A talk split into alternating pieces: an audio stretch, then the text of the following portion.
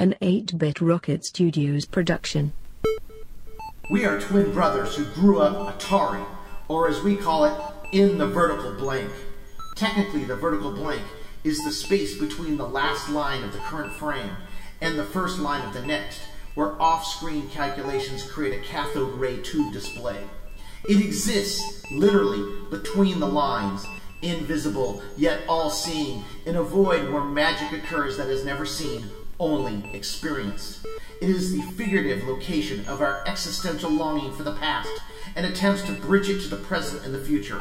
The vertical blank is an omniscient force containing the nuances that make our nostalgia a reality. It's the transcendental location that holds our best memories, biggest joys, greatest fears, and our most terrible losses. You've been warned. You can stop this tape now and turn around, for once you've entered, there may be no escape. All the scan lines have been written. It's time to enter the vertical blank. Into the vertical blank. Have a Merry Retro Christmas.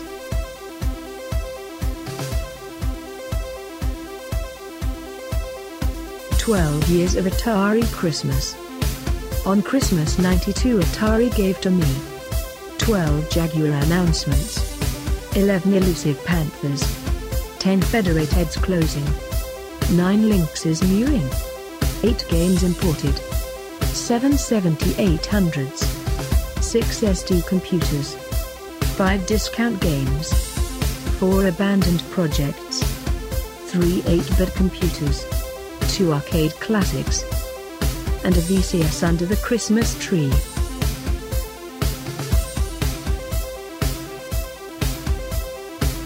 Have a very merry retro Christmas. Be it Atari, be it Intellivision, be it Coleco, be it Commodore, or Spectrum, or BBC or Nintendo or Sega or Timex or Apple or more. Be it Jaguar, or Lynx, or 1632 or 1632 extended, or TT or Falcon, or some serious FPGA. Have a great holiday.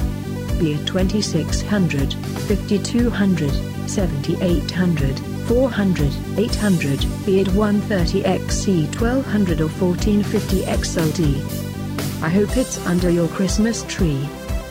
Yes, under your Christmas tree. Happy Christmas Atari Podcasts. To Pioneer Fervent his game by game. To Atari Bytes for doing stories all the same. To the Antic guys for doing the best interviews in the scene. Thanks to No Swear for keeping it clean. To Wade for Inverse ATASCII and the ST line. Hey, player missile, come back man. We think it's time? To the XEGS team for covering the powerful Atari 8-bit, started in 1979. To the 5200 guys because big carts and analog sticks are not a crime.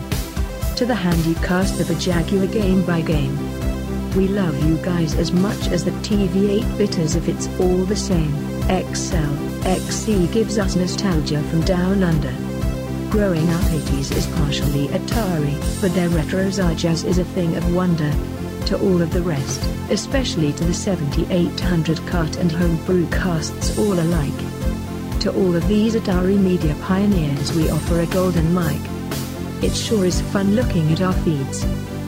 And finding other greats like Intellivisionaries or the Pie Factory cast. Without your inspiration we would never last. None of us make money that we can bring to the bank. Merry Christmas from. Merry Christmas from. Merry Christmas from the vertical blank. Into the vertical blank. Select. Introduction mode. Start. Hello, this is Emily, producer for all of the 8 Bit Rocket Studios podcasts. I'd like to welcome you to the 10th and final episode of, of Season 1 of Into the Vertical Blank Generation Atari. This episode is titled Christmas in the Vertical Blank. Take it away, Nerdlingers. Hey, hello. This is Jeff, And this is uh, Steve. and we want to welcome you to the first annual Into the Vertical Blank Generation Atari Christmas episode. Well, because here's the thing, you know, a lot about this podcast is a lot about Atari and its effect on our lives and our and how it affected our lives. And but there's there was a time before Atari, but we were only talking about Christmases, and there's a lot of, you know, it's been a long time for a long time. We wanted to get Atari for Christmas. I think it's. I think actually I still do. I would love to get that Switch, uh, 150 game Switch pack for Christmas this year, even though it's not out yet. Uh, hopefully, it'll be out. So, in 1976, Jeff, do you remember anything special about Christmas that year? We were six years old. Well, so I remember lots of Christmas up to that point with the Sears catalog. So right. The Sears catalog was huge up until actually, But I remember pointing out and circling a lot of things in there. Probably a lot of Hot Wheels at the time. I'm pretty sure. yeah, there are Hot Wheels sets and stuff. I remember specifically a Matchbox set got really early that had like a, it was like a farm set with like 20 cars and a plastic mat. And it was amazing. I do remember um, Fisher Price's Little People from that time also before the little when the Little People didn't have legs. And Yeah. I think I think I had circled an airport and you had circled a gas station. Oh yeah, this is like pre seventy. Yeah, no, we had a. I did have a. I had a. It was a parking garage with a gas station. Yes, you had a parking garage and I had an airplane. Oh, those were great. Yeah, I remember having. Remember actually us selling them at our garage sale. I do remember around this point also Playmobil came in at some point and a little bit because Playmobil is never huge here, but there were some really cool Playmobil sets. There was But I'm not sure we had Playmobil before we had Lego. no, no, no. I'm talking. About, it's probably a little bit later. So It's let's later. It's let's later. start with the year. You want to start with 1976? 1976? 76, this is what I remember specifically. That was the year that we decided that we would peek into the closet to see what mom got us for Christmas. Yeah, that couldn't have been a good idea. uh, and I only did it once, and this is the one time. I know it sounds like I'm, you know. And I looked and I, I said, "Oh, let's look in." And I saw that mom had got these this giant helicopter and this giant rescue van. Both of us had circled in the Sears catalog. I wanted the helicopter. You wanted the rescue van. They were like off-brand things, but they fit Action Jackson characters, which are which oh, Action I remember that. I remember Yeah. that. Yes. and I was so I was I remember I remember then I had to fake being excited on Christmas morning, and I'm like, you know what? I'm never doing that again. that sucked. And there weren't a lot of electronic games at this point, even that we would even think about. I mean, I'm sure some existed, but we didn't. On one of these Christmases, it could have been 76, it could have been before that. Mom had gotten us each a Lego basic No. set to build This a is house. later. That's later. That's like 78 Okay. for sure. That was like we were like in second or third grade when Oh, that happened. okay. Well, 76 is first grade. Yeah, and so I remember that. I remember peeking. I'm like, I'm not doing that sh- that again. Then I remember 1977. What I think is interesting about 77 is that when you go back and look at the Sears catalog before video games took over, there are so many amazing toys in there. Right. You know, of, of like science kits and all sorts of stuff. And and I think that Christmas 77 was was interesting because Those are the things you can now only find in the the bookstore, Or the, the Barnes bookstore, in like the toy and science section. Marbles the Brain Store or something. Yeah. So I wanted this this giant ship model of the USS Constitution, and you wanted a chemistry set. Right. So I got that USS Constitution model, and I never put it together because it was way beyond anything I could ac- actually do. And I think I did one or two of the things with the chemistry set so I could make the baking soda and vinegar thing explode. And it didn't come with vinegar, but it did come with a little thing of baking soda. Yeah, I remember. you did have to add some of your own things, but I had little plastic beakers and test tubes and things. It was pretty cool for a set that you could get as a kid. I don't think as a seven-year-old. as a seven year old, I think you'd be arrested for giving that stuff to a seven year old. probably the stuff that was in that set. Probably yeah. right. So I think the next year in '78 is the first year we actually got something electronic. Right. Right. and that was Mattel Electronic Football and Basketball. I don't know when baseball came. Baseball might have come the I think year, actually, or something. I don't remember. I don't personally remember playing basketball. Oh, we had it I- definitely. Okay. Okay. So or was that it's played at somebody's house? I remember having um baseball. Maybe it was football and baseball. We The played basketball, basketball. was like could have been at Eric Bart's house or West. yeah, yeah. But those were awesome. Football. I remember I sat and played that forever. Right, and all it was is you're trying to get a first down, and then if you did that enough, you could get a touchdown. Yeah, yeah. Well, you're just trying to get get like like you're trying to get this pattern where when the when the little um, LEDs would would go in this proper in the, the right pattern, they would open up a pathway for you to Right. run and get a touchdown. Right. It was like they had to they like they the defense had to like had to make a mistake. Yeah, They had three guys on the line, and you only, and there are only three spots for your LED to be. So it was still cool though. Baseball was cool too because when you when you'd hit a home run, the whole thing would go like crazy. So on that that football, so I I have our an original one somewhere Oh, cool! um, from Casey Miner. So I went over to Casey Miner's house, who's a guy that we played baseball with, and he's in the military. He's in he's like on the joint, Joint Chiefs of Staff or something. now or something. He's awesome, dude. Anyway, I went over, I went over to his garage sale, and he had kept those out for me, like a big, oh, that's cool. and I also have a, a reissued Mattel one. So I have two of them, and I have not used them. Now, something else we got that year was girder and panels. Oh yes, girder I remember. I used to like to fly airplanes into the girder and panel. I so girder and panel was uh, was like a, some plastic beams and plastic windows that you could use to make Skyscrapers. skyscrapers. But but what it would really was for so you could play Godzilla. Well, okay, so I think we did a lot of toy destroy- combining. To, sorry, sorry, go with your Godzilla. Sorry. Well, no, you could just build it, and then you could destroy it. The problem is, it wasn't like Lego, where where like it was somewhat you know But um, resilient. I'll tell you something we did do with that, though. Too hard, it you'd you'd actually break the pieces. I'll tell you something we did do with that though. We used our Hot Wheels cars and Hot Wheels fire engines, which we used to collect Hot Wheels fire engine police Oh, cars. yes. Remember that? Oh, yeah. But we had a few at this point, and we would have them come, and there'd be a fire at the at the girder and panel. well, it's cool, right? It was like a whole world you'd create. yeah, and panel was cool. This is before. This is like we.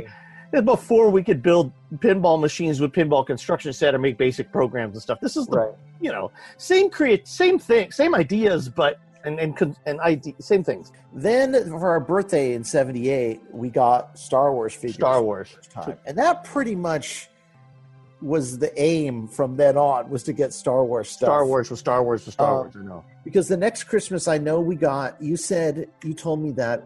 uh, I, I know we got this Tomy Digital Derby racing So there were two. So we were like really antsy for some reason on Christmas Eve, and it was a long. I think this is one of the years where school let out a week before Christmas, Oh, which gosh, is just probably. terrible.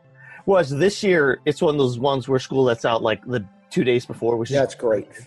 So school let out. Uh, we had a week, and there was nothing to do. Right? I mean, we have no snow. It's a weird rainy weather. Probably we're cooped up with our Legos and whatever electronic games we may have left over. And then on Christmas Eve, we're watching something on TV, and we're really antsy. And and our, our sister Mari went out and he got us each a present, and it was two electronic games. I, but what was the other one? One was Well- Tomy Digital Derby. I don't know what the other one. Is- I'm not sure. It could have been another Mattel electronic game. It could have been something else. But she Maybe had went Basketball got those for ten dollars a piece or something, which is a lot of money then. But here's Um, the thing, like like that was you know obviously I didn't never heard about Tomy Digital Derby before we got it.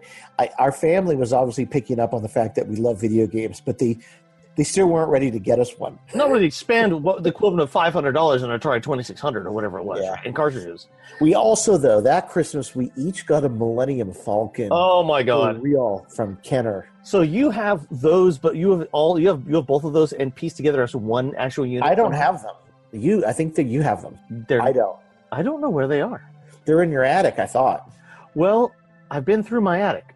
I don't have it. I don't have them. So I don't know where they are. Then. Unless they're in another box that went in the garage or something like that, I'll have to take a look. You know, I've been through all my stuff in the garage. I don't have them anymore. So they may be gone, but they were pretty cool. I have our Star Wars. I have a bunch of Star Wars figures, though. So here's 1980, which I felt I was totally sure we were going to get an. Atari. Yeah. 1980 because I remember so it's Christmas morning and I see that that there is a box that says video on it that I can see behind the tree. You're so woo! Yeah, I'm like, oh, we're gonna get a video game. And but what really happened was that Dad decided to buy himself a TV that year for Christmas, Right. and he had he had an antenna, and the antenna said like video antenna or something something about antenna, and he had he had put that under the Christmas tree, and so then he unwrapped his own TV and antenna. Uh, but what he did get us soon out, either then or soon after, was a Radio Shack video scoreboard which was their Pong thing, probably on totally on clearance. Which is the point. only Radio Shack thing he ever purchased. yeah. I Besides think. diodes and, Well, and no, I think he got. I think he got the antenna there. Oh, um, that's why. Radio Okay. Shack. Probably felt guilty. And- He probably felt guilty. I think, and he got us that thing. Um, and the video scoreboard was maybe the worst video game thing ever created. I think it kind of the thing about it was I'll tell you this: um, we got video scoreboard, and we could plug it in and say it was a computer plugged into the TV, and we could play a few Pong games. And then when Alex Morton's mom, when we were when we were invited over to use his Apple IIe, she said, "Have you ever used a computer before?" And I was able to say yes I didn't know that. Oh, that's cool. because Oh. I used the Radio Shack video scoreboard. Well, you know what bothered me about the video scoreboard is that the sound came out of the unit, not out of the TV. Like if it was a real video game system like the Atari we played year, a couple years before, the sound would come out of the. I mean, that had to come out of the TV. Right. But Right. It was we not- had no more access to Atari after Carrie Lanahan's house for a couple of years, right? Like suddenly there was none. We'd have to play Atari. We'd have to find it at Target yeah, you have And to play play- TV section or something. and yeah, in the TV section or, or Sears or someone like that. so you know what else we got that in 1980 was the Death Star playset. Yeah, I remember that. That was awesome. Uh, Although yeah, although I it was it- although it was almost like um a cutout of a cutout piece of a girder and panel. it was like yeah, it was it was the Death Star playset was I they it was fun I guess. They just couldn't really pull off the fact that it was the Death Star in a playset like that. I I think it was better as an idea than an actual playset. Not easy to pull off as and they have to keep it to a certain price point too so Oh, yeah. probably at this time tw- 29.99 might have been the highest price point possible They- Oh, I would go back. I think it was more expensive than that. oh okay I got to go. I'll go look in the catalog. I don't know, but um, but I think it was it was maybe thirty nine ninety nine. that would have been really expensive It was expensive though. It was an expensive endeavor. So then then 1981 rolls around, and I'm not sure how we did it, but somehow We the got- Atari VCS. Showed the up. Atari VCS showed up I mean, I think we dropped about a billion. billion hands. Well, we'd also been looking at um, the sports section with Dad, and he'd been showing us the Atari computers that his friend had, and he really was interested in playing Zork. But then, so I think the VCS sparked his interest a little bit. But, Was um, his friend at work? Was that um? Yeah, his friend at work. LeMaitre or Elwood. someone. It was Dave Elwood. Dave Elwood. Dave Elwood had been sh- had been showing him, had been talking to him about his Atari his Atari hundred, I think. Right, and he loved him. That he just explained the game Zork to Dad, and it was like he thought that was the greatest thing ever. That's funny because then we uh, we dropped a billion hits, but I think the video scoreboard debacle helped a little Yeah. bit. The fact that we got we had got Electronic Games magazine and we left it everywhere. Yeah, exactly. You know, we probably circled the entire VCS in every Catalog. Sears catalog. And the Sears one. The ad. funny thing about this about that is, we I'm sure we circled the one in the Sears catalog, and Dad probably said, "No way am I No, getting I'm sure because from Sears. I'm going to go get the Atari one." Well, And he also hated. Toys R Us. I remember specifically showing him a ta Toys R Us ad, and he got so mad at it because it said the Atari was on sale, but it was like ten dollars more than someplace else. Right, And it right. just made him so mad at Toys R Us because he hated Toys R Us. Yeah, So was, never had a good deal pretty Toys R Us. standard Toys R Us tactics back then too. So I mean, that was okay. So so then Well, with the VCS though, we did get Breakout, and we uh, Combat. combat. and then I, I remember personally Tennis, Laser Blast, and Asteroids just a, like a week later. yeah, no, a week later. It's I mean, the I- within within the next two days. Within yeah, within the next two days. After getting the VCS, that really sort of changed Christmas. I mean, after that, everything was about Atari. I think, I think in some ways, it kind of disappointed Mom a little bit because no longer do we really want stuff that she understood. toys. Yeah, yeah. Yeah, and, like- it, and it- she would still try. She would get us like Hot Wheels and stuff.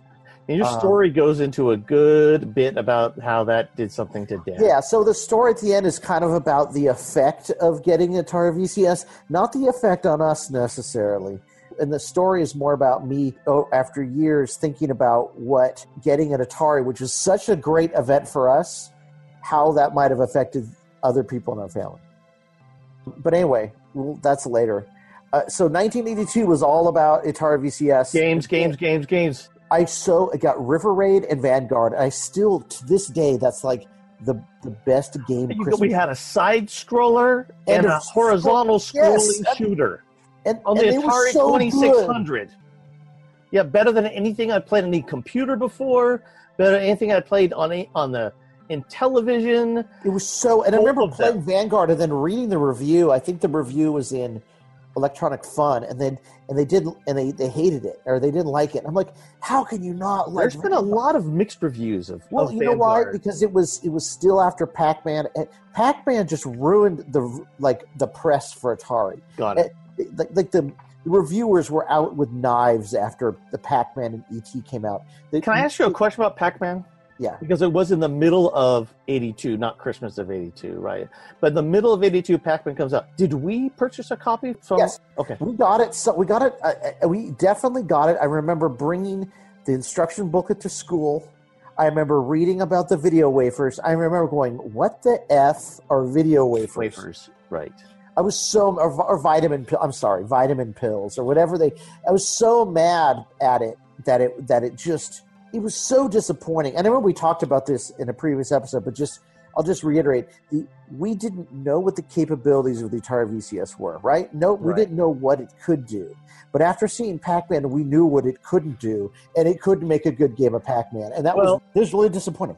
But then to go to Music Plus with Dad and find these new games for the 2600 that I guess they started to be able to use more memory or something, you know, in the cartridges because River Raid and Vanguard, and there are other ones too. And it was like, what are these? I mean, Pitfall came out pretty soon, you know, as well, and you were like, "Oh my god, like that's amazing!" And Right. Pitfall came out in like the summer of '82, I think, and we got that as well. We did get that as well. Yeah, Pitfall, great game. Select. Story mode. Start.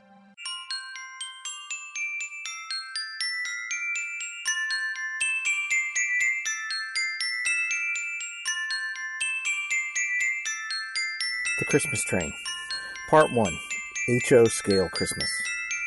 Train tracks feel like the stuff of life to me.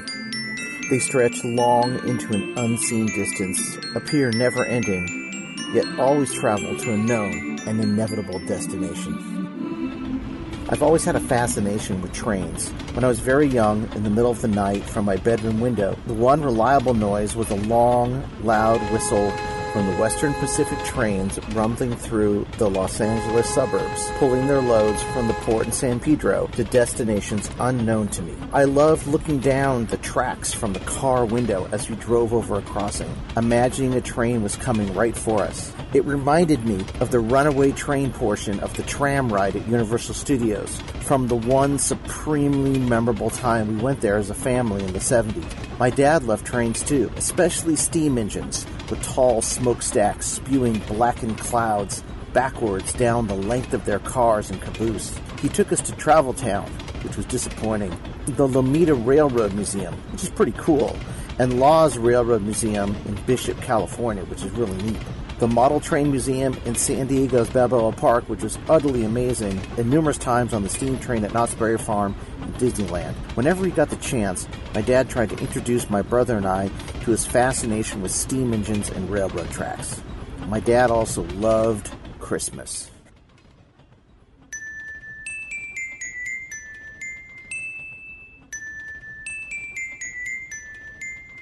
He was not a religious man at all, not in those days anyway. But Christmas was his favorite holiday, bar none. From the stories he told us as kids, I was under the impression that he felt abandoned by his parents when he was forced to attend a boarding school in his youth in the Great Depression. Because of this experience, he set out to make sure his own children always had a great time at Christmas and were never sent away. Still, he must have had a memorable Christmas at some point, with a train and a Christmas tree involved somehow. I was sure of it, since my dad never told me directly. In my mind, this is how my dad's favorite childhood childhood's Christmas memory went. When he was a young boy, his family placed an electric train around the Christmas tree. He recalled in deep reverie getting on the floor and watching the train travel around under the glowing lights of the tree. He watched it for hours. He recalled the memory often. To him, it seemed like trains and childhood were inextricably tied, and there was a train shaped hole in his heart that he was always trying to fill. I figured this must have been one of his fondest memories. However, he never told us any stories about having a train of his own. I just figured this is how it must have occurred. What other explanation could there have been? A train around a Christmas tree? As far as I was concerned, it was my dad's own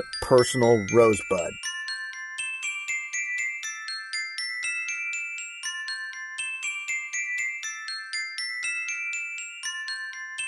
Yearly, right after Thanksgiving, my dad posted a piece of paper to the refrigerator with everyone's name on it.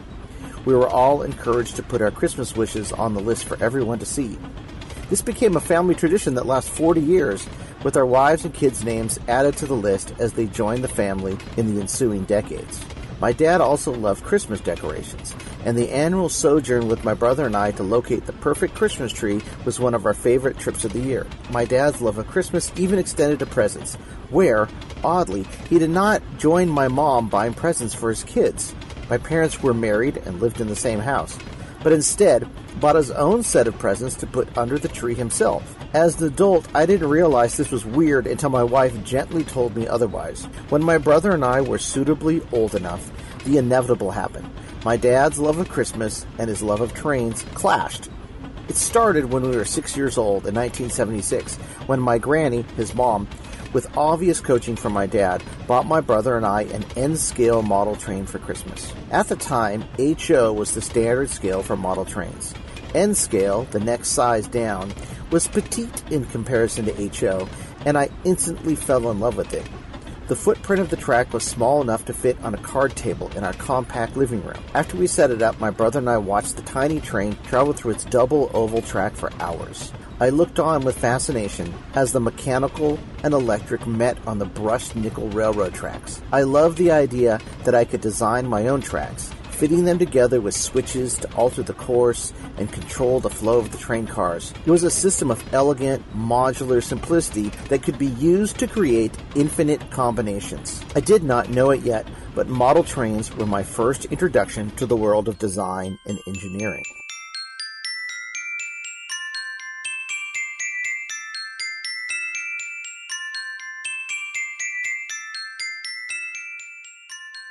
In the evening time, I often found myself sitting on a chair, laying my head on the table, and watching the train whiz by with the blinking lights and the Christmas tree as backup. It was in those quiet moments that I felt like anything was possible, and at the same time, nothing would ever change.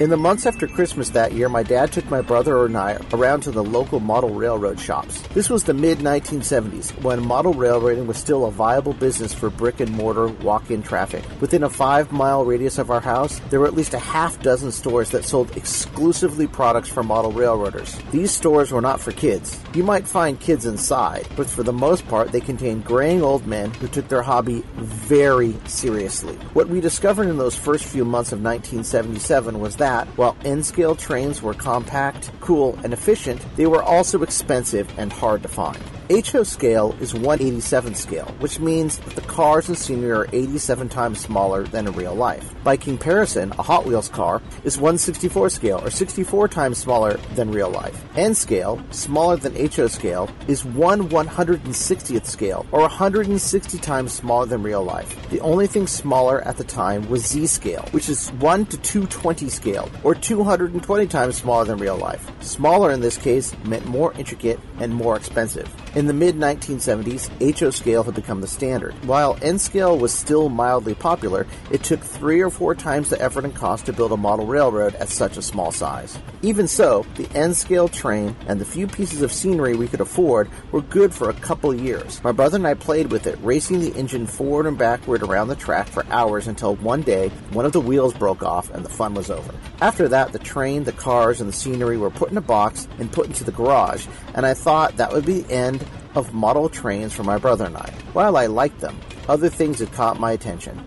Kenner had a full line of Star Wars toys by 1978, and my brother and I were full on fanatics for the franchise. With our Christmas list on the refrigerator filled with things like action figures, Millennium Falcons, Death Stars, and R5D4s, there's little room for the electric model trains my dad so much wanted us to love.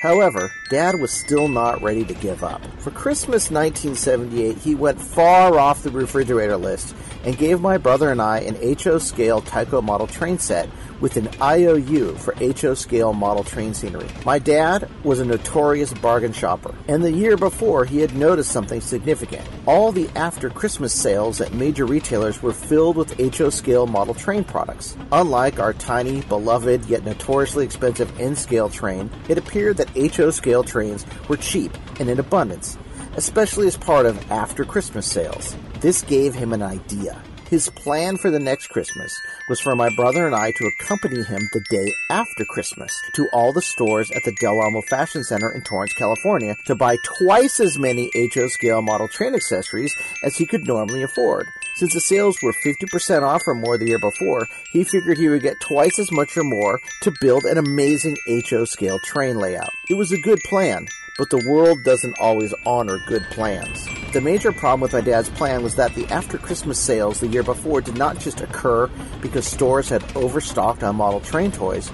They occurred because kids in 1978 were just not into model trains anymore. Some kids were playing Atari video games at home, some asking for Lego, some playing with Star Wars figures. There was little room in the toy chest for traditional toys like model trains. So for Christmas 1978, most stores stopped carrying HO scale trains altogether. We spent the better part of the day after Christmas in the rain searching the back aisles of discount stores like Woolworths, Zody's, and the Treasury for any HO scale train accessories we could find. It was an agonizing trip, as it appeared that only the oddest and the least wanted pieces of HO scale train scenery were left in the already dwindling surplus stock. By the time we were done for the day, we had discovered enough random stuff cattle rail cars, an automatic crossing for a non existent road, 1930s people sitting on benches, a set of scale modern 1970s automobiles, fruit trees, and a ton of track pieces to make a reasonable yet totally random model train layout.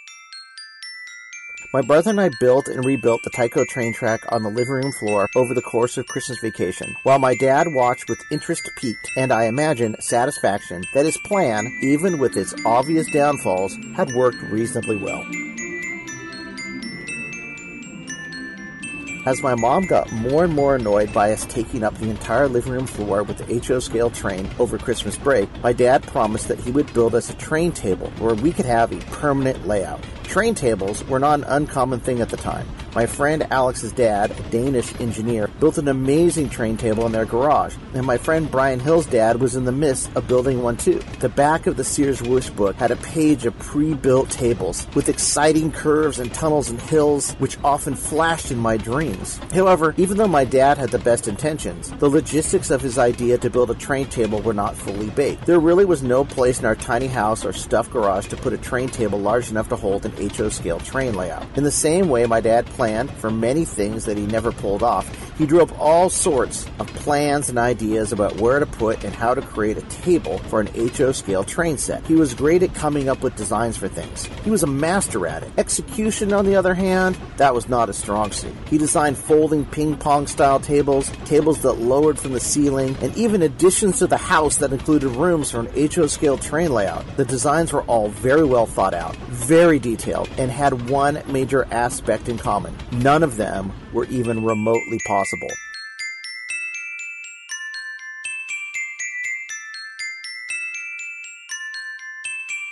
Part 2 Atari Christmas.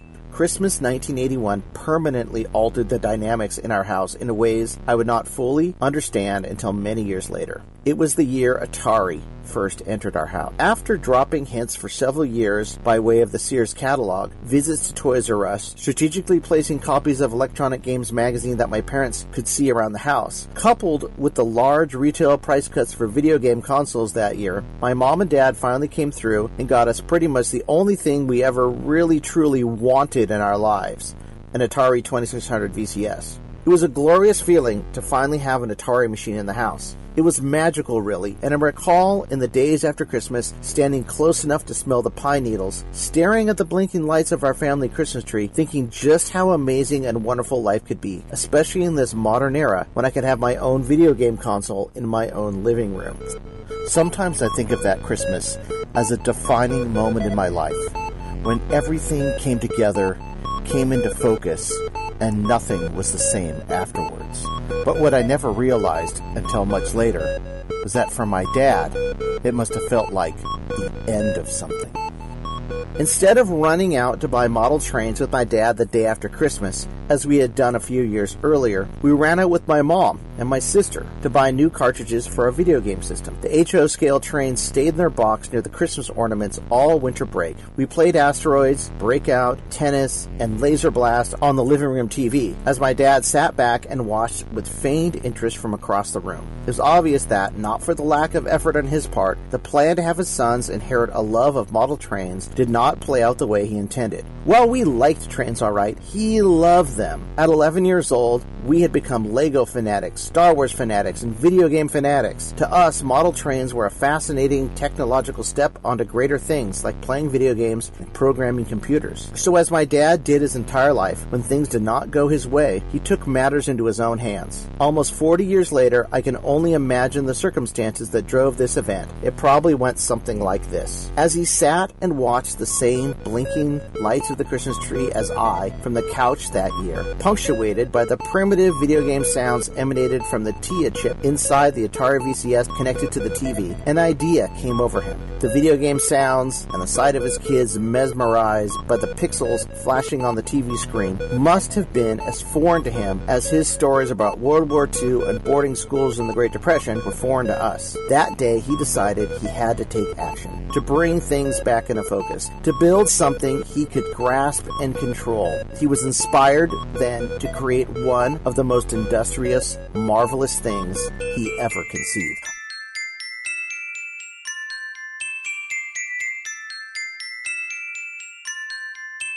A couple days after Christmas that year, my dad entered the garage to start work on something new. He did not tell anyone about his plans. He just went in and got to work. I still recall with great fondness the sound of my dad working in the garage. The noises of the bandsaw, the grinder, the drills, hammers, and the AM radio talk shows each sound distinctive, yet in my mind's ear form a cacophony of reverie and remembrance that will be with me the rest of my life. It was warm comfort to hear from the living room, even as my brother and I blissfully battled asteroids and each other in simulated combat. When my dad was in the garage working on something, all was right with the world.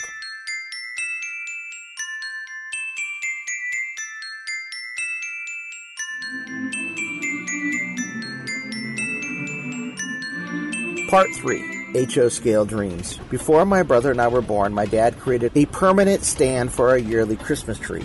It included a round base, four feet in diameter, attached with a wood box, open at the top, that housed a plastic bucket for water. Four large bolts could be screwed in from all four sides to hold the tree in place. It was one of the few garage projects that actually worked and had all the hallmarks of my dad's craftsmanship. Impressively functional, yet a total eyesore hated by my mom. Every year after the cuss words were done flying out of his mouth and around the living room as he set up the tree, my mom would quickly cover up the base with a white sheet to make it look like the bottom of the tree was covered in snow.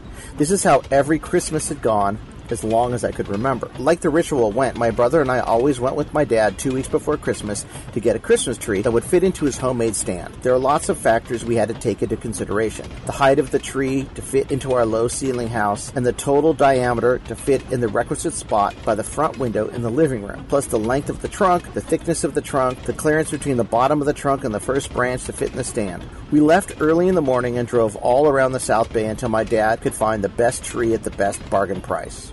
More than 20 bucks for a tree? What a total ripoff, my dad would say in multiple ways after leaving several Christmas tree lots until we finally found the perfect mix of bargain and tree shape. After my mom placed the sheet under the tree to cover up my dad's functionally ugly tree stand, it was time to decorate the tree in the house.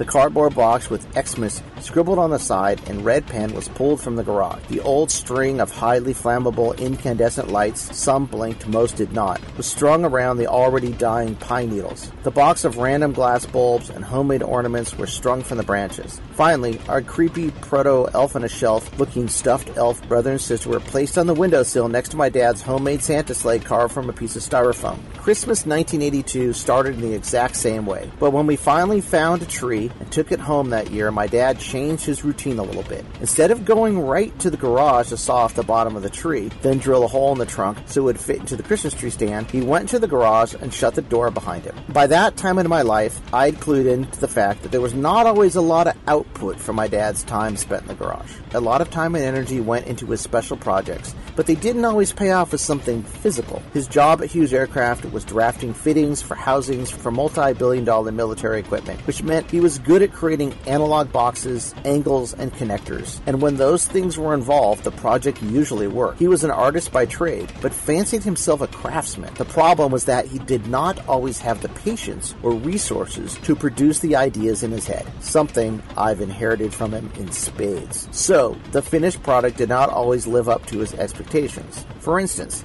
he once repurposed an old 50s radio speaker to plug into the TV headphone jack to increase the volume so he could hear the TV with his ever failing right ear. He was sure the sound was better when the speaker was plugged in, but none of us could hear any difference. All we knew was that we were forced to have an ugly old speaker on top of our TV while he lived in the illusion that the sound was amplified. After a few weeks, he realized his error and the speaker disappeared forever. After the Christmas tree was put in place in Christmas 1982, I expected everything to be the same as always. The ugly tree stand, the white sheet, the dangerously blinking string of lights, the homemade ornaments, the scary elf siblings, and the styrofoam sleigh without reindeer. However, even before the Xmas labeled cardboard box was brought into the house that year from the garage, my dad came to the screen door and asked for some help. My brother and I were trading turns fighting asteroids and ICBMs on the TV screen, looking forward to getting some new games like Vanguard and River Raid for Christmas that year. We were not really prepared for what happened next. Hey boys, can one of you come and hold the screen door for me?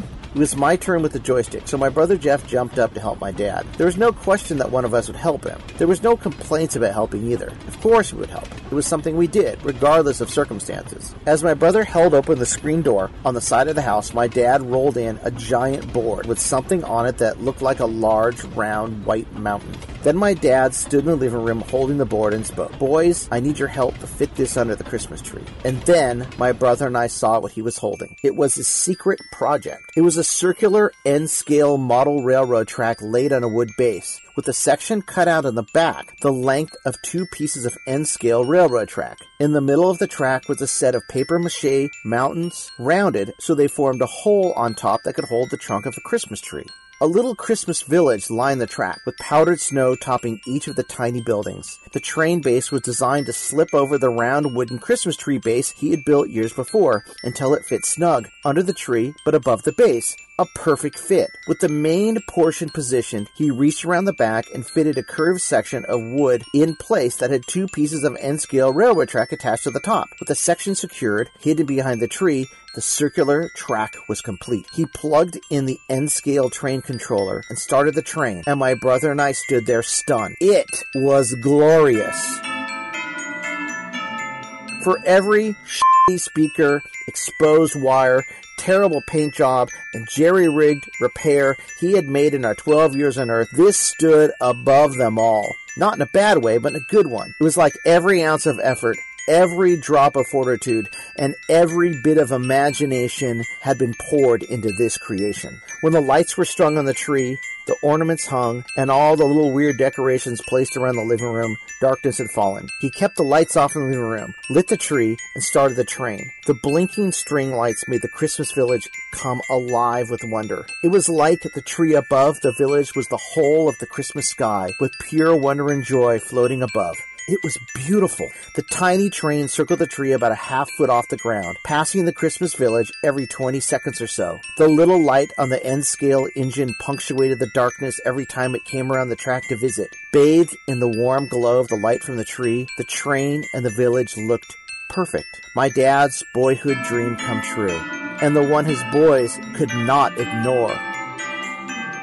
Here, in one fell swoop, my dad laid to rest the ghosts of his own Christmas past. He finally had his Christmas train, and he had created the train table he so badly wanted to make for his sons, but seemed so elusive for so long. It was something we could not ignore, nor could we put it in a box and forget about it ever again. The tree stand and running N scale railroad remain part of our family Christmas for the next 25 years.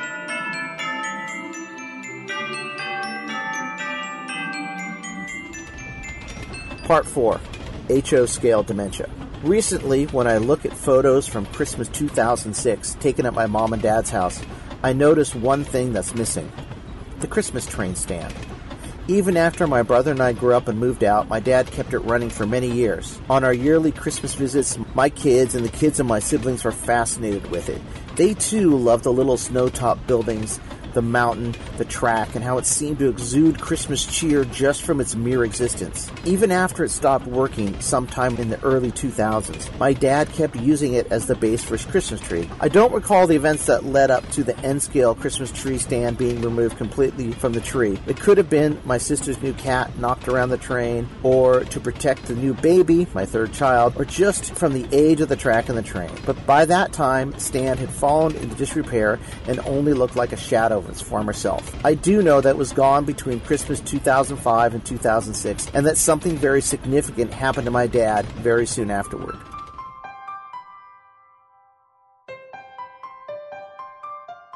In June 2007, he was starting to show the signs of dementia taking hold. At that point, none of us really knew the extent of his condition or how far it would go, but the signs started with a curious occurrence in his bedroom.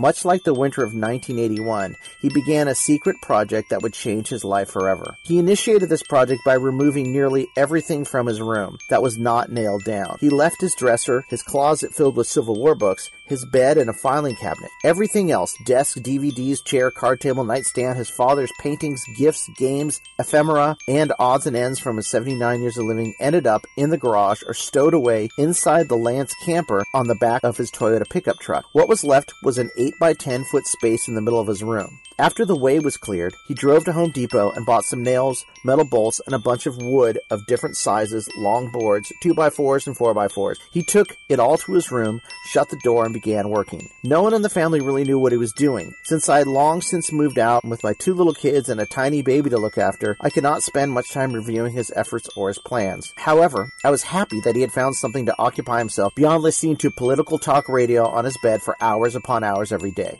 One Sunday, soon after, on a visit to my parents' house, I spied an interesting stack of magazines on the coffee table in my parents' living room. On closer inspection, they were not magazines at all, but catalogs for Bachmann trains model trains. Then it hit me. My dad was finally building his real train table, the same table he'd been planning in his head and on paper for 30 years. He had never found room for it, except for the tree stand. So now he made room by emptying his bedroom. At first, while my dad was still fairly coherent, the train table seemed like a good idea. The grandkids got a chance to see their grandfather working on a grand project like he had done when we were kids, and it would keep his mind and hands occupied for many hours each day. The table took up the majority of his room, and it was truly the only space he had for it. The house was still as small as it ever was, plus the flood of stuff from 40 years of raising four kids and four grandchildren never receded enough to let him build anything in the garage. The only space he had left was right where he was building, in the middle of his bedroom. My dad spent the first 18 months or so working on the train table proper, as it was a masterwork of engineering and space planning. Using all the skills he had built as a draftsman at Hughes Aircraft, he cut the wood perfectly to fit in his tiny space, creating supports and brackets to hold everything in place while still allowing room to get under the table and work on wiring and mechanics. Sections were hinged so they could be fitted and replaced to get at the hard to reach corners and spaces. He planned everything for maximum accessibility and ease of use. The design and engineering prowess he invested resembled the Christmas tree train stand, just on a much grander scale. To be honest, it was far over engineered for being a mere table. He treated it like it was his magnum opus, the final culmination of everything he ever wanted to create but never had the time to finish. When the table was complete, he did not jump right into building a train layout. Instead, he studied the Bachmann catalogs along with a host of other model railroading books and magazines he had piled in his room. He wanted all the trappings of his dream model train a steam engine, Old West town, long tunnel, a mountain, a river, and a picturesque desert landscape. He also wanted it done the right way, and no one was rushing him. When he finally began the building process, it was slow, measured, and steady. He laid the perfect track on the perfect track bed. Then he built a massive mountain and tunnel. He painted an intricate backdrop that hung on his wall to give the layout a sense of space and grandeur. It was an impressive sight to behold. A man finally making what appeared to be the thing he was always meant to build.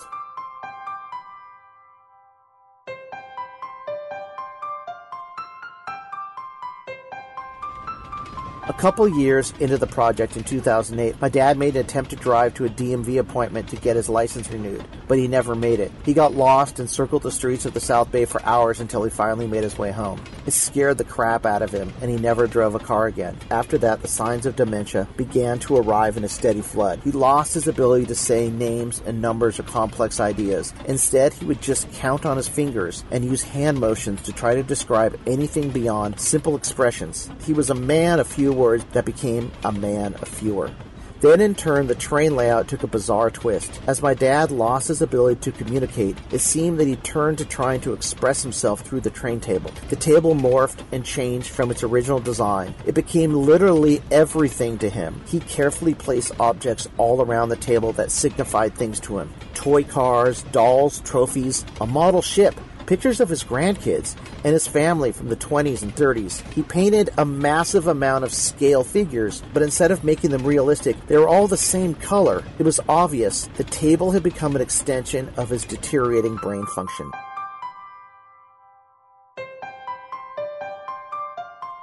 In 2011, with my dad's health in speedy decline, I asked him questions about his childhood. I wanted to get some of his final thoughts saved before they passed from him for eternity. He talked to me in very short, stilted bursts. The dementia that was eating his brain stole his words, but not his thoughts. He painfully recounted stories to me with a mix of syllables, grunts, and those aforementioned hand gestures. Because I knew the basic facts already, it was easy to pick up what he was trying to say. At one point, he recalled something he had never told me before. With a wave of a hand and pointing at the train table, he described what it was like to be a small boy sent away from everything he knew to live at that boarding school in the 1930s. I'd heard these stories many times before, but this time it really hit me. In the same way that he, getting my brother and I an Atari 2600 in 1981, was a defining moment of our lives. Being sent away at such a young age was a defining moment of his. He never got over this one single event. Without telling him what was happening, his mom drove him down to the end of a road and wordlessly abandoned him at a strange place that became his home for the next eight years. I already knew that story, but this time the impact was different. The tale he tried to tell me this time was a new one, or at least a new wrinkle of an old one.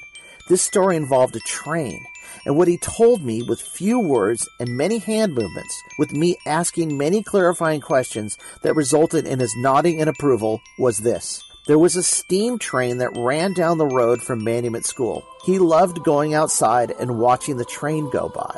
With the long trail of smoke dragging behind it, he wanted to jump on that train and take it wherever it was going. To get out and go home. To never return to that school. But in reality, he never ever went home again. At that moment, it all became clear. My dad was never reminiscing about the toy train he never got as a child. Toy trains were never his rosebud. And remember this imagined scenario about my dad I had created in my head 30 years before? When he was a young boy and the family placed the electric train around the Christmas tree, he recalled in deep reverie getting on the floor and watching the train travel round under the glowing lights of the Christmas tree. He watched it for hours. He recalled the memory often and was one of his fondest memories. To him, trains in childhood were inextricably tied, and there was a train shaped hole in his heart that he was always trying to fill. Well, that was complete and total bull. Instead, the entire idea of a train simply meant escape to him.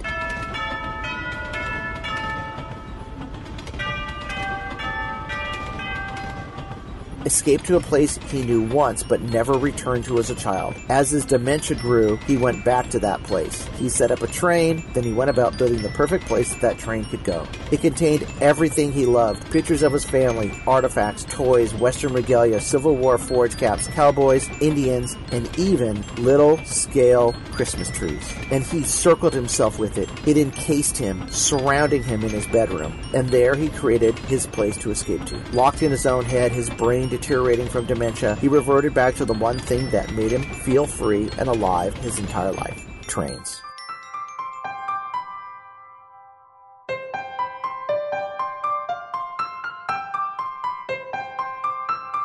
A few weeks after my recording session, my dad completely succumbed to his dementia. No longer able to move or speak, he laid in his hospital bed in the living room of his house, away from his train table, waiting for what was next. The last time I visited, I sat on the bed talking to him as he listened and responded in the meekest way imaginable. A few whispers, a few hand motions, but little else. In the middle of our conversation, he sat up suddenly, pointed out the living room window towards the trees in the front yard, and said in the clearest words he had spoken in months, Those people there, those people going by, they want me to come along. Then he laid back down and never said another word to me. Two days later, he was gone. I have no way of knowing exactly what he saw outside the window, but I choose to imagine that it was the Christmas train, steaming by, the passengers waving him to join them on their never ending trip around the base of our Christmas tree.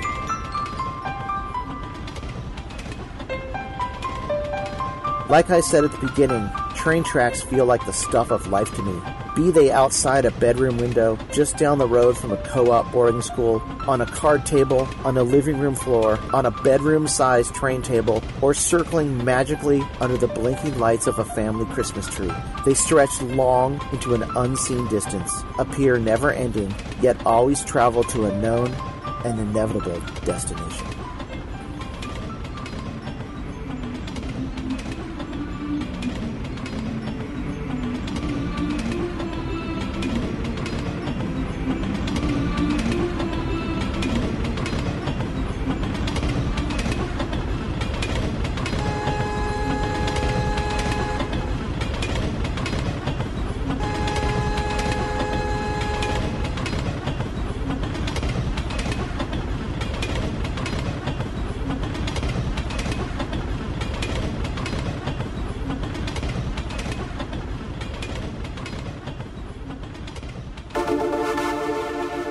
Select. Watching. Reading. Playing. Start. Hey, Steve. Jeff, that was a Christmas story. That was a Christmas story, Steve. That was pretty good. I think. I hope people liked it. I hope- anyway, I hope people loved it. I wonder. We, we tell a lot of stories on this podcast. That's, that's what it feels like. We're doing something a little bit different from other people. I wonder if people really care. I have no idea. I don't know either. Who cares? To be perfectly honest, podcast band. There's a million You know, I was there. thinking next year maybe we may split the podcast into two and do like a story podcast and a like pro like programming and game podcasts, like different podcasts, so people can pick and choose what they want or to just whichever to. one come like every other week. Yeah, or something. or do it. Yeah, do it like separately. I don't know. It can be like maybe shorter episodes, story one, and then the next might be about playing games and might one about programming, Oh, programming because that's and- what we're going to talk about a little bit today. Well, was well, first let's do let's our do watching, Playing- playing, reading, and programming. programming. How about okay, that? so so let's do watching first. What are you watching? Just finished Homecoming on Amazon. That was a podcast. It was a fictional podcast. I know I listened. That's a Gimlet podcast. Really good. It's it was it's and the show is awesome, and the podcast I have not listened to anything but the s an episode at the end where they talk about it. There's a couple new episodes that came out. when they talk about the TV show. yes, and Also- making the TV show So and the- stuff. my like only is issue, and I haven't watched the TV show yet. My issue is that Catherine Keener, Catherine Keener, Catherine Keener. Catherine Keener was the voice on the podcast, and Julia Roberts is the star of the show. And I, I really don't understand why Catherine Keener couldn't have starred in the show. Well, I don't see any real difference between tell her you when you watch Roberts. it, you'll see. I don't think I think Catherine Keener could have done a fantastic job, but having Julia Roberts do it meant you take this. It's almost like when Winona Ryder is in the episodes of Stranger Things. Stranger Things. You're taking someone who is supposed to be one of the most beautiful people in the world, and then you have them downplay it so much, and not not in a, the movie monster way that had Right, like- yeah, yeah, yeah. But but you can tell that like it's it's just like they don't need that to make them an interesting character. Right, that's cool. That's and so they do a really good job. Like that's not what's interesting about the character. So that um, you're watching that? Anything else? D- done with that. More of, I think it's called Dave ruins everything on Oh, Netflix. I've heard about that. And I, there's 12 of them, and it's just well researched shows where he ruins. Adam? Is it Adam? Adam? I'm sorry, it's Adam. Adam. So Adam ruins so. Adam ruins everything, and there's about 12 of them, and they're from a few years ago, and they're really good. The funny thing is, in like the first six. There's these three girls that he's kind of chasing around the whole time, and like they don't want anything to do with him, and they're all like sort of attractive in their each in their own quirky way. And then suddenly they're all gone after six episodes, and then there's It sounds like that was just not an interesting thing. whatever it was, they were like his foil. Right. Like he would ruin whatever they were doing. Like if they went to a restaurant, he would ruin it and talk about how bad tipping Oh, is. and that's why Adam ruins, everything. Oh, but and then he would be in like show it up in one of their bathrooms while they're about to take a shower and then ruin her date. It was weird. it sounds weird. He also one about like grooming, like how we don't need all these anyway. So grooming supplies. So uh, other things, I just we I, I go through Amazon and Hulu and Netflix all the time trying to find new things. There's only one or two network TV shows that I really even watch. One is The Good Place, and don't even watch it on the network. I wait and watch it on Hulu. I've heard it's good. It's Hulu. It's it's fantastic. And then network wise, is a show right now on History Channel, the Oak Island one where they're searching for treasure. Oh, yeah. It's gotten pretty good. Has it gotten good? I, I gotta watch So, it. so how about you? How about you? Um, well, I don't really watch much. Right now, every night so far this month, our family, whoever's home, gets together and watches an absolutely atrocious Christmas movie, mostly lifetime Christmas movies, which are really not Christmas movies at all. They're like romantic comedies that they decided to set at Christmas because they could call them Christmas movies right, right. It, they're pretty funny. So we've been watching those. We downloaded on the internet these lifetime Christmas movie bingo cards. They're basically like BS bingo for all the dumb stuff. Yeah, That's fantastic. It's funny, right? It's, I didn't realize this whole like genre existed of people who watch these ironically. Did you know that um that Will Ferrell and Kristen Wiig made a not tongue in cheek, purposely bad lifetime movie and didn't tell anyone. No, It- they just showed up one time and they were on it, and they did it to be funny. Everyone in the ca- everyone in the crew was like, "Are they? Is this isn't funny? Are they trying to be funny?" They just made didn't really understand the fact that it was all like a, a social experiment Oh, to see what happened. cool. But they also got a movie made on Lifetime. That's awesome. So that's that's watching. We'll probably watch more Chris. Excuse me. We'll probably watch obviously more Christmas stuff this month, and it's it's fun. But because this is a Christmas episode, so but what are you playing? I mean, this is the run up to Christmas, where the idea would be to get some more retro collections for Yes. Christmas. So what are you playing now? The funny thing is, okay, so I finally, Ryan and I went and purchased, Ryan's my son. We went and purchased one of my sons. We purchased the account, so you could, the $20 yearly subscription to the uh, Nintendo Network or Switch whatever it's called, yeah. So on there are about 20 NES games. Uh-huh. And I still haven't played any of them, but we finally got it set up and I played some of those. It's fun, actually. I, I enjoy. You know, I the last couple Nintendo consoles. You know, the the the Wii and the Wii U. I spent my time buying old Me Nintendo too. games because I never really played them before, and, and they were fun. But that option doesn't exist on the Switch right now. But this Nintendo Network with the free NES games is pretty cool. I like it. It's worth twenty bucks a year. I was really surprised. I played Balloon Fight for the first time, Balloon Fight good? and Balloon Fight is basically Joust. I remember it being. I'm like, good. I can't believe this is Joust. I do wonder which one came first. But anyway, that's um that was. So what play. else? That no, it's okay. What else? Playing a lot of ST games still because I got the Ultra Satan, and some people don't like that name, and I can understand why. I don't but- like that name really. But he, you can is change our you can- Christmas episode. You can, I know, oh, Ultra. Call it Ultra Santa. How about yeah, the Ultra Santa? I got the. Ultra Santa. The Ultra Santana. Ultra San- No, Santa. Santa. Ultra Santa I got the better. Ultra Santa for the Atari ST, and I after a bunch of machinations. What is that, by the okay, so it is a hard drive emulator, and it's not as simple to use as a floppy disk emulator where you just dump a bunch of floppy images on like you do with the Atari 800 one. But once you get it working, there's like there's people out there that have adapted about 1200 or more Atari ST games to work on the oh, hard Oh, that's drive, cool. and it's sort of an exploration. Like it's almost been a Christmas for the last month. You know what? Going There- through and finding games to play. Okay, so funny because I did the. Okay, so I set up my one. Th- I bought a HDMI to RCA converter for my new TV that doesn't support anything but digital, and I plugged in my 130XE with also it has the monitor, you know, mod on it as well. Right. So, so I've got this monitor mod cable it's plugged in, and I've been playing 130XE games on the AVG cart that you gave me, the one with the SD card. Right. So basically, AVG cart is a cartridge that goes into the to an 8-bit Atari 8-bit computer. It- you put an SD card. You can put a lot of COM and EXE and um, games that were designed to be cartridge You games. You can actually use floppy images on that in one of the newer versions of the firmware that you can upgrade. Oh, that's because I cool. Can use it on my currently on mine, but it's you know you want to be able to switch between two images. The guys say a new thing where you can switch between a second image you have set up, so you can tricks discs. Oh, cool! like I got to check that out. I have to check But I would say is this: so I'm, I was playing a lot of Mule. I love Mule. Mule is just amazing, and it just feels so good with the real joystick on a real machine. There really is no No different. I mean, there's no- there's no comparison, There's no? Yeah. comparison or substitution for it. Mule is, a, you know, for the uninitiated, is a sort of strategy trading game made by made by released in I think 1983 by Electronic Arts, developed by Dani Bunten It's one of the most amazing games ever made. It's still fun to play now. It's like the monopoly of computer strategy games, meaning, sorry, it's way better than Monopoly. But it's like, it, it, there, there's no way to, to really change it to make it better. It's just an amazing, great game. Did you know that a version of that did come out for the NES? no, I didn't. Yeah, know there's an NES oh, version. Oh, that's awesome. Oh, but anyway, my point about that was I was thinking about playing those games and I was wondering, I remembered, I, I don't think we actually bought Mule.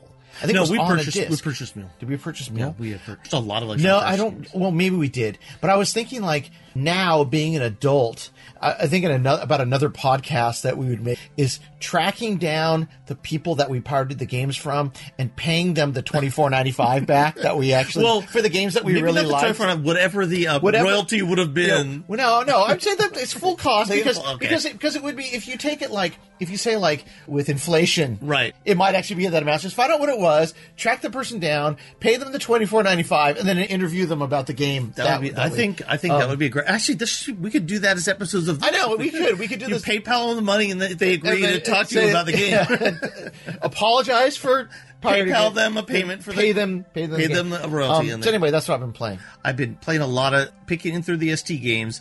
I finally, after you know being a Kickoff Two fan forever and never having Sensible Soccer, I finally started playing Sensible Soccer. I understand why some people like it better, and it's a good Better game. than Kickoff? Better than Kickoff too, because it, the graphics are a little bit better, and you can hold the ball a little bit better, but it's just as hard. It's just It's just as hard. But and, and going up the pitch is really the only way to score for me. Right. And then I also um stuck I put in a version of Commando for the ST and I turned on the cheat which made it so I couldn't die. And I got to like five of the levels and I said I didn't want to finish it because I didn't want to go through all the levels having I cheated. still love that game Leatherneck for the Leatherneck, ST. if you play it now, you go, "Oh, hey, this isn't as good as Commando." Like, No, no, the but I love graphics are- Leatherneck. The graphics are kind of weird, but um, um, It's cool. It was a I lo- Microdeal game. I liked it. I liked Le- Leatherneck a lot. Yeah. You never saw your shots in Leatherneck, so you couldn't like you always had to just kind of figure out where you're shooting. Well, that's cool. So yeah, the run up to Christmas is going to be interesting. I'm hoping to get a couple retro collections. I'm hoping the Atari Switch, uh, the sw- the Atari flashback for the Switch comes out. That would be awesome. SNK for the There's Switch. SNK for the and there's, now there's a Midway right? Also, I don't know about Midway. Did you see a Midway one for the Wh- Switch? which is no, not Midway. Namco. Sega- I'm sorry, Namco. Namco. Well, Namco's been out, and there's also the Sega. The Yeah, Sega collection. like but I have the. Sega collection for the PS4 already. I don't. Yeah, I, I'm. I just- and I just booted up Switch, the only yesterday. One I'm really interested is the Atari one. The. Yeah, I want the Atari one a lot. As far as reading goes, I finished of Dice and Men, and I started reading a book called Do you recommend of Dice and Men? Yeah, Dice and Men is great. I started reading a book. So I started reading a book called Valley of Genius, which is a oral history of Silicon Valley. It's good, but I'm you know what? I'm getting to the point where um Silicon Valley self-aggrandizing themselves over and over about how great they are and how they it's really kind of getting to me a little bit. Like I I'm really inspired by it, but at the same time like sort of sickened buy it at the same time. So I, I used to like like I remember the book Fire in the Valley. I really liked. This is like probably twenty years ago, and I was really excited about Silicon Valley and what it meant, and the, the fact that this is the good thing. Atari is now mentioned as one of the premier companies that started the Silicon Valley. When they don't, they never did that before. They before. never right? did that before. They never even acknowledged that Atari existed. Existed, and now right. people are like, wait a minute, no, Atari was like the place that started the culture. Yeah, all- good or bad, Good- yeah, right? whatever that culture- yeah. Whatever that culture is good or bad. So now Atari is mentioned not as a joke, but as like this place where things got started, which is which is great. And I think part of that is because games and entertainment have become such a big part of what Silicon Valley does. before, And it wasn't before. It's all very serious. It was all like Lotus one, two, three, and Oracle It was like, databases. it was like Bill Gates created a version of Basic. Yeah. Like, I created Tempest. like, what- anyway, sorry. Um, but, so, um, so yeah, no. So it's so that's that's cool. So that's really all I've been reading um, right now. Reading for me, there are um, four great Kieren Hawken digital books on um, Amazon. Two about A to Z of the Atari 8-bit games, and two A to Z of the Atari ST games. So I've been going through those to find the right games to put on the hard drives of both systems or the SD cards of both systems. And then I'm also reading now this new book called ST Basic to C. The only reason is I don't care about ST Basic. In fact, I don't only I don't even know that much about Basic, but it's a really good guide to programming in C. Alcyon C, which was the one that came with their five thousand dollar developer kit, but also Wow. basically they're not the C. It's just C. I mean, if you look at it, it's like, oh, it's just C. That's cool. That's like, fun now. Now all I got to do is re uh, myself with like header files and, 30 and header files and pointers, right? Like it's just learning program in C because C is going to be the avenue to create very fast ST and Atari 8-bit games. Yeah. I think, especially with the cross compilers that are out there now, and that kind of fits right into This our fits into programming our next section. section, which is programming. So finally, Finally, I'll tell you what. I've been had such a block about programming for so long. Anything for enjoyment, right? Only doing programming at work when it was necessary.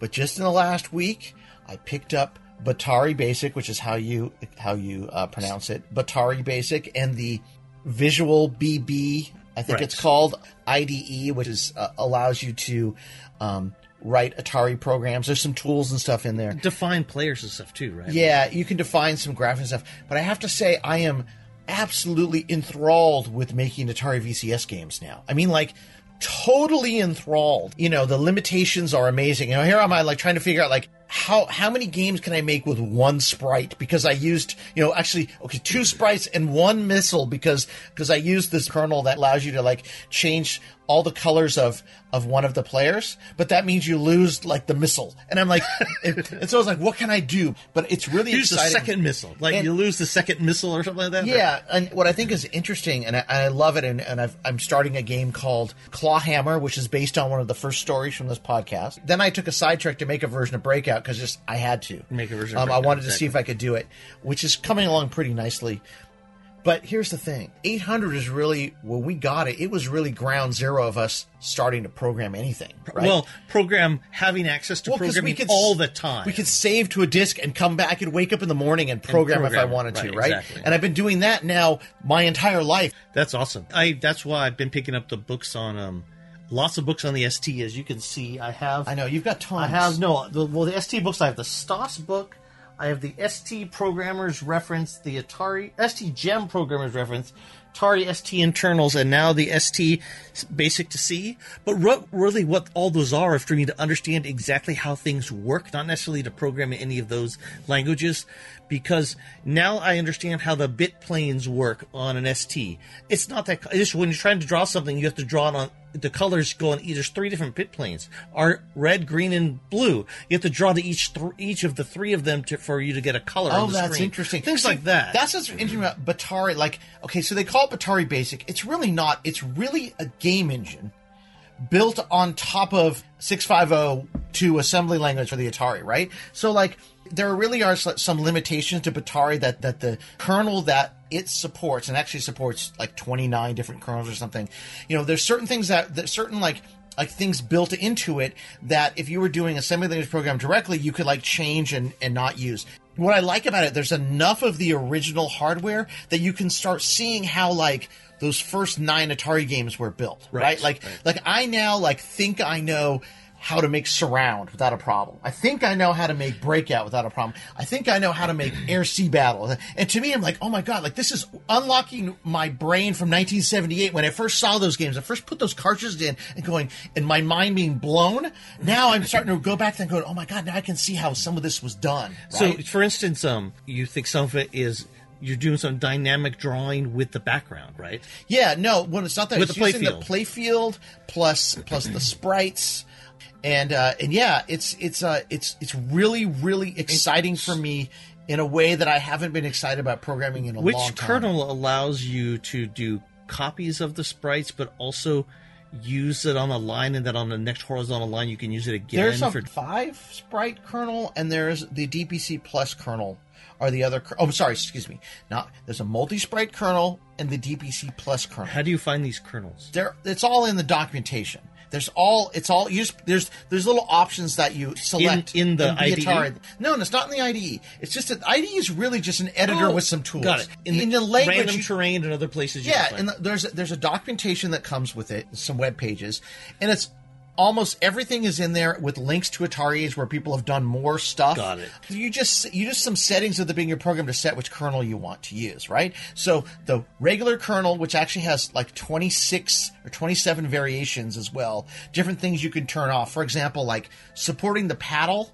You can support the paddle, but you can't support a multicolored background at the same time because the way that paddle support and multicolored and multicolored sprites, are- they're like they're using up different resources. So Right, you can't do it. But there's the DPC Plus kernel, which is the David P. Crane Plus kernel, which I think before in an episode we talked about being sound or something. That's not it at all. It supports like like ten sprites or something, but like one of if sprite number one, and then nine copies of sprite number two. And then that's kind of how the multiplayer, the sorry, the multi sprite kernel works similarly. If you want to support like the DPC plus kernel, you have to also have an ARM processor in your cartridge to make it work, right? Uh, But if you just want to do it from uh, um, em- emulated, there's no problem. It'll, it'll work. so if fine. you want to put it on a cartridge, it- Yeah. Then the multi sprite kernel is basically a more advanced version of the regular kernels to support more sprites on the screen, but it's kind of the same. Sprite number one, you support with like, has full support. Then there's like four other copies of Sprite 2, and you can't just do direct collision detection on those four. You have to do collision detection plus some sort of coordinate detection To find out understand which one it- where. It- it's really, you know, I mean, that's. The, it's what you get. It's, uh, It's what you get, and I am- I'm ways around. Yeah, I'm problems. attempting to do my programming right now with two with the 2K only with the regular kernel options to, to, to kind of have those limitations and figure out how like how what I can do What with it could be done with those, right. And then when I figure that stuff out, I'll start adding in other layers of other things. That's cool. Yeah, programming for fun. Programming for fun now, and it's it's awesome. And I think part of it's come from this podcast that we're able to talk about this stuff and sort of unlock the joy that existed in these things before. And I feel like a little bit of that joy is coming back now. And joy is a perfect illusion for Christmas. I I like that. You know what? I, I'm working on. I'm going to do it with the tools that are in STOS. Now, For this, the Atari no, ST. I'll tell you the What reason is why. STOS, Jeff? STOS is a basic programming language for the ST that is um, for making games. Has a compiler. Now, there are people that it, it's relatively slow. It's not. It is. It's fast, but it's relatively slow compared to full Like heavy metal language assembly language. But the tools that come with STOS for building out sprites and actually making music and sound effects, Recording, like, digital sound effects recording digital sounds, or using you know, those are all. And, and there are new versions that work with the the advanced chips on the ST, like the Blitter and things like that. All of those tools allow you to make all the assets and to see something going Yeah, in the way you'd like it, but that may not be the final code. You may have to get down and you wouldn't see final code, but you have all of that stuff ready to go. So I want to build uh, uh, Jeff's version of Galaga, but it's not called that. Right, and it's not going to use the yeah. sprites, but it's going to be a bug shooter with all the elements that made Galaga good in my and new elements too. But I want to be a single screen shooter and see how see what you can be done by doing more than 16 sprites are allowed in Oh, that's awesome. So let me ask you a question about that. Yeah. Uh, is it is it fun yet? It's always been fun. In fact, I even started, but one of the problems I have, and this is what I'm working on, is I want to do the coding on a real ST. Oh yeah, because because I found problems with like it not understanding the discs and stuff like that, and and so now that I have a hard drive emulator for the ST, and coming tomorrow I have a ST Mega ST2 with a with a blitter chip in it, I can try out all these things and do the coding on the machine. That's cool. Then move it over to the PC. I just want to see how it works do coding on the actual machine. that's awesome. I like that. It may not be, and maybe later on it'll turn out that it puts too many problems and it's easier to do all the stuff on a PC in Windows. But for right now, I just want Yeah, to you, get. I know you want to start there, figure out the problems, then go back. That's Yes. kind of what kind of Yeah. like what I'm doing with Batari Basic. Exactly. So is it going to bring you joy, Jeff? Yes, it's going to bring me joy to do that. I think that's all we can ask as we go into this is like the end of our season one of End of into the vertical one, blank, right. and we're going to start season two. We're going to figure out what it is, and then restart it in the new year. But I think I think we got to focus on what's going to bring us joy now. Yes. And I think we need to leave it at that. Let's leave it at that. Cool. All right. Merry Christmas, everybody. Merry Christmas. Thanks for listening to Into the Vertical Blank this year. We really appreciate everyone who's listened and made comments, and uh, we hope you enjoy what we've been doing. And we're going to continue doing it because we love it and it's bringing us joy. It brings us fun. Select. Podcast ending mode. Start. Hello. Emily again. Thank you for listening to Season 1, Episode 10 of Into the Vertical Blank Generation Atari. Christmas in the Vertical Blank. We'll be back with Season 2 in January. I'm ready for some tea and biscuits. Maybe a game of Fortnite, by the light of the lit Christmas tree. My gamer tag is Emily Bones You. The boys has even got me excited to try out some retro games on the Nintendo Switch. I think they are finally getting to me. Have a great end of the year and we'll see you soon. Into the vertical blank. Hey you nerdy nerdlingers. What did you write for me to say here? Ha ha ha he he he. That's fake laughter. Do I have to call you guys these names you wrote for me? I can do better. I think Jeff is a genius at stuttering his words and forgetting where he left his brain. Oh, that's not nice. Not nice at all. Oh, and on to Steve. Okay, we get it. You like to write stories that tug the heartstrings and have a message. How about sometimes you guys just play games and shut up? They made me say that. They did. They did. I need my tea and biscuits. Come on, Jeff, you turned me into a stereotypical bumblehead here. Oh, can I at least let them know I'm not a Luddite? I will kick their nerdy butts on Fortnite. Oh, come on with it. I'm bored of this now. I need my holiday break. How about you go to hell and stop bugging me with these awful scripts and songs, Jeff? You suck, you nasty boy. Bye until next year. Next frame calculated. Prepare to write new data. V blank ending.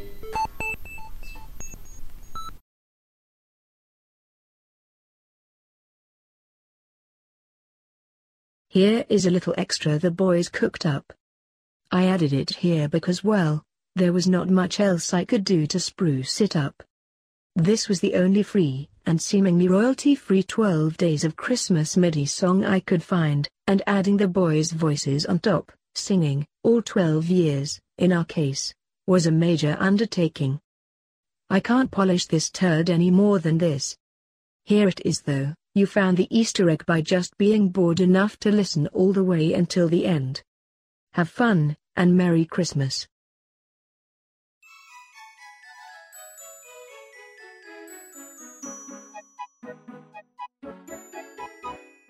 On Christmas 81, Atari gave to me a VCS under the Christmas tree. On Christmas 82, Atari gave to me two arcade conversions and a VCS under the Christmas tree. On Christmas 83, Atari gave to me three 8 bit computers, two arcade conversions, and a VCS under the Christmas tree. On Christmas 84, Atari gave to me four abandoned projects, three 8-bit computers, two arcade conversions, and a VCS under the Christmas tree. On Christmas 85, Atari gave to me five discount games, four abandoned projects, three 8-bit computers, two arcade conversions, and a VCS under the Christmas tree.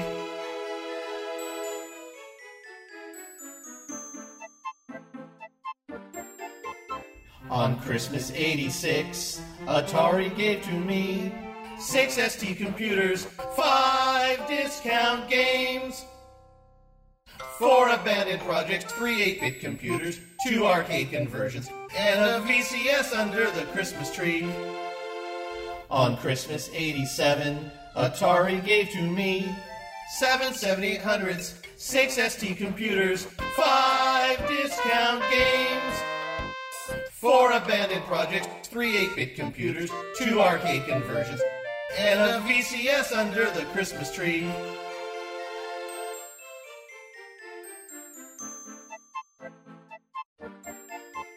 On Christmas 88, Atari gave to me eight games imported, seven 7800s, six ST computers, five discount games, four abandoned projects, three 8-bit computers, two arcade conversions, and a VCS under the Christmas tree.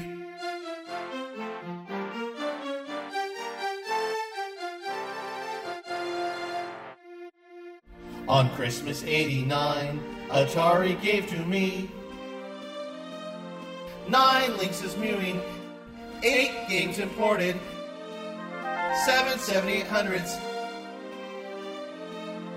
six ST computers, five discount games, four abandoned projects, three 8-bit computers, two arcade conversions, and a VCS under the Christmas tree.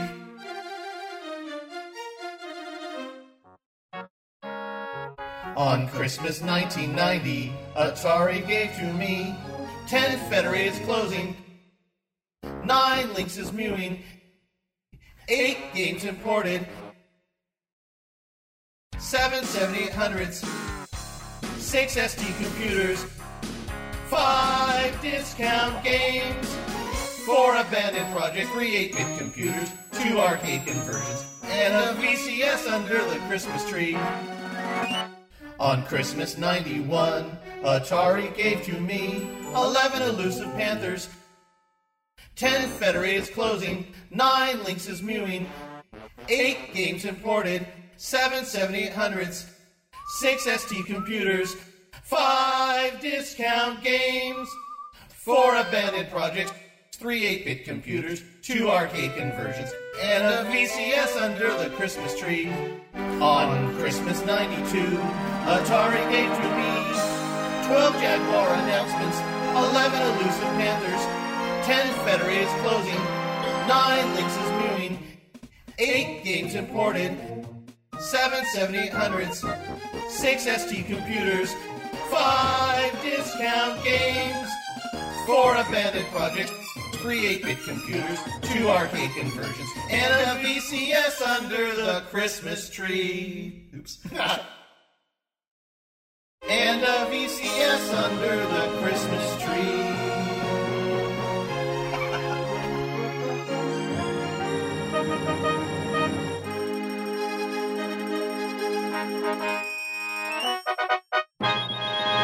An 8 Bit Rocket Studios production.